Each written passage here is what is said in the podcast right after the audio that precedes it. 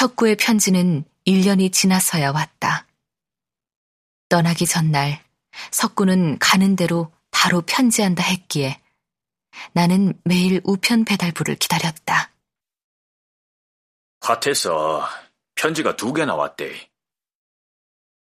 우편 배달부는 아버지에게 편지를 건네주면서 일부러 준군의 집에 온 편지를 아버지에게 일러 바쳤다. 편지 봉투엔 보내는 사람이 이준구의 이름으로 돼 있었다. 나는 편지를 들고 뒷동산 당산나무 아래로 가서 혼자 읽었다. 그리고 다음 날 나는 가족들이 식사를 마치자 선언을 했다. 화태로 가야겠니다. 나는 결연했다. 무슨 소리고? 도대체 거가 어디라고 지지바가 혼자 간다는 거로? 아버지는 대뜸 소리를 질렀다.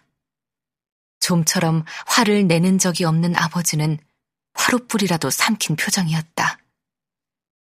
화태라고 소문만 흉흉했지 그곳이 어디쯤에 있는지 아는 사람도 거의 없는 곳에 15살 딸이 혼자 간다니 기가 막힌 노릇이긴 했다. 지난달에도 양지마을에서 아들이 둘이나 있는 김 씨가 밭에서 일을 하다 그 길로 끌려가 동네가 발칵 뒤집혔다.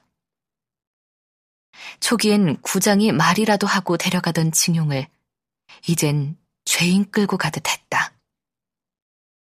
가족들 얼굴도 보지 못한 채 그 길로 잡혀간 김 씨의 노모는 실성한 사람처럼 동네를 헤매고 다닌다고 했다.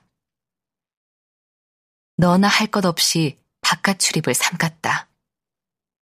아버지는 행여 순사 눈에 띌까봐 웬만해선 집 밖으로도 나가지 않았고 일이 있어도 어두워지기 시작해야 겨우 움직였다.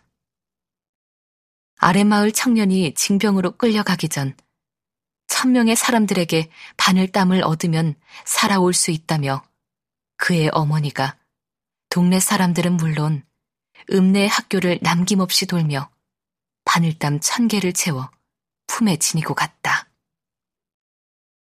그 바늘땀이 총알을 막아줄 거라고 그의 어머니는 굳게 믿으며 눈물 한 방울도 안 흘리고 아들을 보냈다며 어른들은 혀를 내둘렀다.